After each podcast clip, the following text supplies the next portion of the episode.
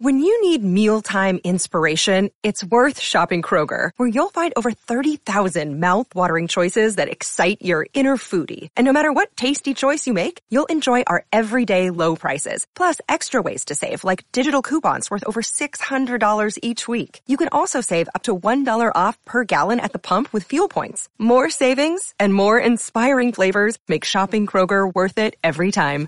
Kroger, fresh for everyone. Fuel restrictions apply.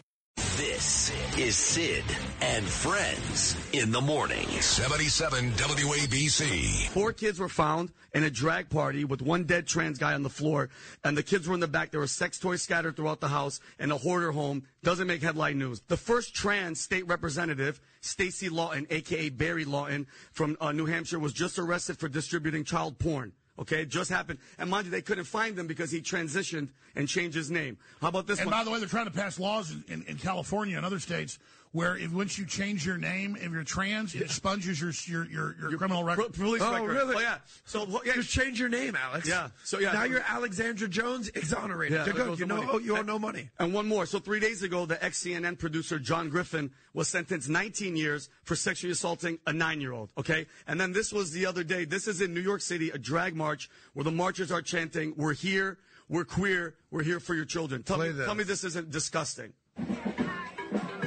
Listen. Like they're not. They're. Hear it. Now listen. This is out. We're, we're How do, here. to, how do you want to bet those are public school teachers?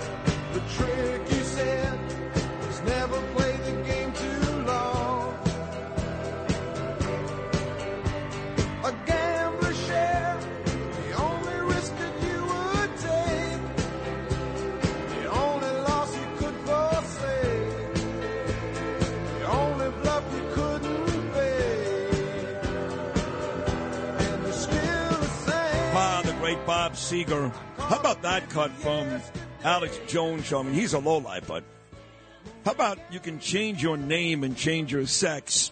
And in certain states like California, and I'm sure here next, they will consider expunging your criminal record. So if you're Lou Rufino and you've got a whole bunch of issues, criminal issues, if you wake up one morning and become Louise Rufino, Oh, you you're good to go. me. I was going to pick another name. What name were you going to pick? Uh, I was. Uh, I was going to pick. Um, forget it. I can't say. Okay. I don't, wanna, I don't want to say it. What a mess. What about Lois? You Yeah. can't. You know, Lois works too. You- you right. just can't live anywhere Not anymore. close at all. Yeah. yeah. So the theme, basically, for the first forty-five minutes, outside of guys like Michael Strahan, Ryan Seacrest, Gaby playing his first basketball game last night, and me back on Twitter at Sid Rosenberg, is you can't live in New York anymore. You can't do it. Governor is awful. The mayor is a psycho. I become friendly with him, but he's no good. Let's be honest. And now the city council, Yusef Salaam, one of the quote exonerated five, wins in Harlem. A guy that follows this very, very closely. He's great at it. Is my dear friend, the host of the Other Side of Midnight, one to five a.m. every morning here during the weekdays on WABC. Frank Morano and Frank, we got to start right there because I got the feeling yesterday when you broke down this District Nine race in Harlem that you thought Inez Dickens was going to win this. This has to be a huge shock, a relatively easy win for Yusef Salaam, Frank. Well, I did think that uh, Salaam had a chance of winning, but I never thought that uh, Salaam was going to win by as much of a margin as he did. I mean, look, you got to understand.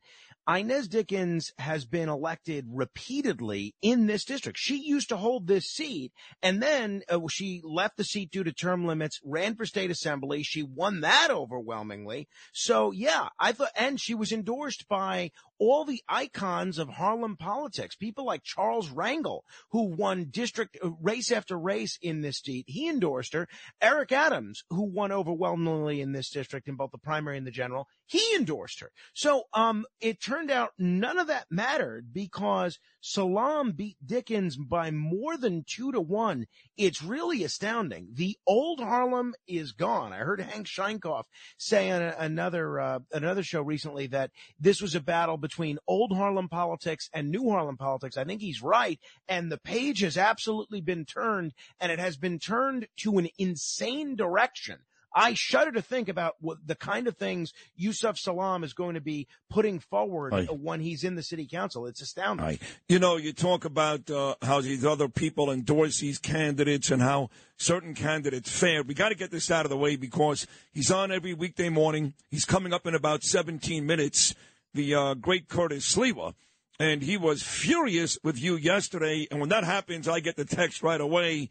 He's part of the family. He's part of the commission. But Frank Morano must, must apologize and correct some mistake about Curtis and Lee Zeldin in some district. Are you willing, ready, prepared to do both? Neither. a- a- again, either? this this is so incredibly insignificant that I'm not going to spend more than 20 seconds on this.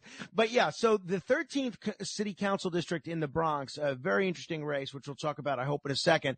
I said that both Curtis and Lee Zeldin won that. So I said that the Republicans had a shot at winning it this November. Curtis did win it. Zeldin barely lost it. He got 47% of the vote. So he, he did not win w- that district, which I said that he did. but my point is still the same, which Right. is the Republicans have a real shot at actually picking up a seat in the Bronx. So why Curtis chooses to focus on that rather than the broader point is just beyond. Did you just ask why Curtis? I mean, Right, he's exactly. brilliant. He's a great radio guy, but he's a psycho. Well, let's Yeah. stick with uh, District 13 in the Bronx. That, of course, Mike Rendino, his sister Kristy, uh, winning at least uh, right now. I know it's very, very close with Curtis's candidate George Havranek. Uh, the lady that joined me twice live in studio, Samantha Zherka, she's not going to win this. So it comes down to Kristy and Havranek, and it looks like with a couple of hundred votes out there somewhere that Kristy is in the lead. When is this finally going to be over? Okay, this is a fascinating, fascinating race. It's not only a fascinating race because this is one that the Republicans genuinely have a chance to win, but there's all sorts of other intrigue. You have the chairman, Mike Rendino's sister, as the leading candidate. Uh, Curtis is involved as a colorful character. He always makes everything interesting. I have posted the video that Kristy Marmorato, Rendino's sister, has posted alleging that Curtis and his gang of thugs were intimidating her the day before the election. I also posted the perspective from Curtis's candidate. That's all on my Facebook page. People could watch the videos for themselves and uh, judge for themselves. Here's where we are now, uh, Sid. Right now, Kristy Marmorato is leading George Havranek by only 74 votes. Now, people might think, okay, what's the big deal there? Here's the big deal. Remember, this is an election with ranked choice voting. So the candidate with the least number of votes everyone that voted for that candidate gets to vote for their gets to have those votes transferred to their second choice. So even though Samantha Zherka finished a z- distant third, she could actually hold the key to who wins this election. So if Zherka's voters ranked Havranek by a strong margin, there's a good chance, even though Havranek is trailing now, he could win. Now, people might But think, wouldn't you think? But wouldn't you think those chances are good? Being that uh, Kristy, of course, is Rendino's brother. Curtis has pointed out a lot of very uh, unsavory things about Rendino, and Curtis's candidate is in fact Havranek. Wouldn't that be huge for I would, George? Yes, I would think that uh, those are going to break Havranek's way. Um, I don't know how much. Now, some people may have just voted for Zherka and not ranked any of the other candidates. That's why it's so important when people go to vote in these primaries that they rank all their choices because if they didn't rank other candidates, then Havranek's screwed. The other issue is some people may have voted for Zherka and then looked for another female candidate. But here's the other issue in that race that we're going to look for. There are still 212 absentee ballots that were that were requested for that race. 90 have been returned. So it looks like there are still some absentee ballots to count. This race normally would, we would know it, the outcome on Tuesday, but because next Tuesday is a holiday, July 4th, they're going to run the algorithm and all the ballots will have to be in by July 5th. Now the r- ridiculous state legislature actually passed a law that lets people uh, cure their absentee ballots. So if someone made a mistake on their absentee ballot, they wrote the wrong name, they signed in the wrong place, they wrote the wrong address, they're actually going to be notified by the Board of Elections that their absentee ballot was deficient and they have a chance to cure that ballot. So uh, I would think those probably break more the organization's way. So if I am uh, betting this point, I still think Kristy pulls it out. All right. But it's by no means a foregone conclusion. This is still anyone's race. All right, Frank Morano joining us here the uh, morning after these big city council races. Our friend Inna Vernikov wins again in Brooklyn. We love that. I did bring Anna Delpaus on here. I also brought on Ari Kagan with Nicole Malliotakis. And uh, Ari Kagan gets the win. And that's going to set up, I believe, a huge general election fight between Ari, former Democrat, now Republican, and the incumbent, number two, actually, in the city council, Justin Brannan. Do you see that as a competitive race in November, or does Justin win again relatively easily? Well, I do see it. Look, I mean, it's everything's relative, right? So most of these districts in New York City are either unopposed or you see the Democrat winning with 85, 90% of the vote. So this could be the one of the most competitive seats in the city. So this is the 47th council district. Brooklyn includes a lot of interesting neighborhoods. This is the only matchup this year that has two councilmen running against each other in the general election. So Kagan, former Democrat, is running as the Republican and Brannan, uh, the Democrat running obviously, obviously is the incumbent. So it, both of them have a piece of the district as it is, a councilman on councilman battle in the general election. If I'm betting, I think Brannan wins, uh, but it's going to be very competitive because there's nothing at the top of the ticket this year in Brooklyn or citywide driving turnout. So it's all going to be a question of who can get out their voters. I do think the contours of the district, the way it is now, do favor Brannan a little bit. But the big surprise of the night, and I think cause for celebrating is the uh, defeat of Charles Barron. A very surprising defeat of Charles Barron in the 42nd Council District, which is Brownsville, Brownsville section of Brooklyn. Now, obviously, I think a lot of our listeners know who Charles Barron is. Uh, new Black Panther Party, admitted black socialist, a militant, militant racial arsonist and he has represented this seat since 2001 when he was elected. Then he was term limited. Who took over for him? His wife. And then his wife, uh, when she took over, he took her seat in the state assembly. Then when she was term limited, he came back two years ago and took back his old council seat. So there have been, there's been a Barron in this seat since, uh, the election in 2001. So this really marks an end to decades of Barron dominance in Brownsville. And, uh, I think that's for, for the best. But you mentioned the Havranek seat. That's going to be a competitive seat in the Bronx against Marjorie Velasquez. We talked about the, uh, Brannan versus Kagan seat. The other race that's still too close to call, right next door to that Kagan Brannan seat, is a district that was created for an Asian to represent them. Now, I told you why the Brooklyn GOP would have gone out of their way for a seat that's crafted for an Asian and endorsed a guy by the name of Vito Labella. He's not Asian? no sense to me. Apparently not. Now they did eventually endorse an Asian, but that Asian dropped out. Apparently he got he got scared after seeing what happened with Lester Chang. Okay.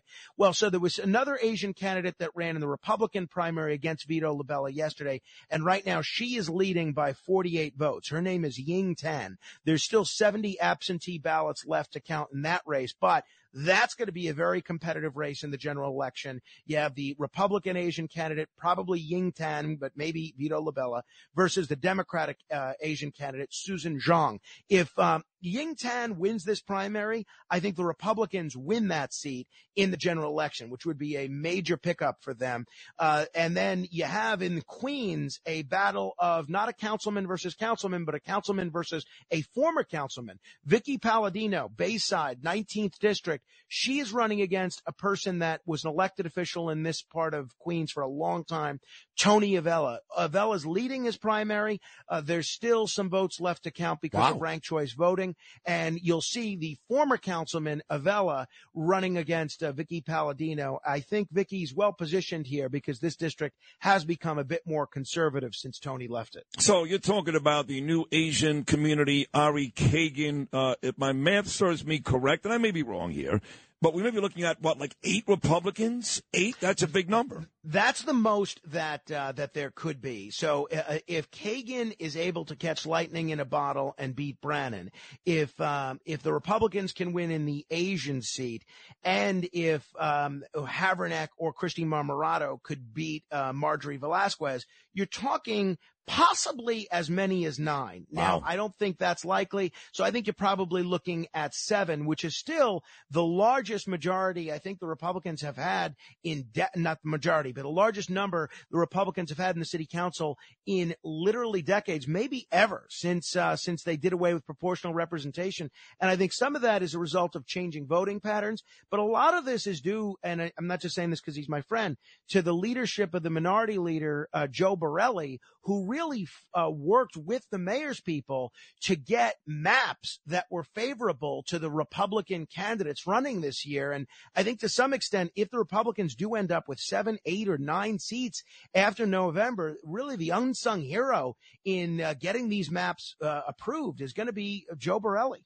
And of course, on the DA side, Curtis's ex-wife Melinda Katz, she beat my friend the judge George Grasso. Wanted Grasso to win, but that was never going to happen.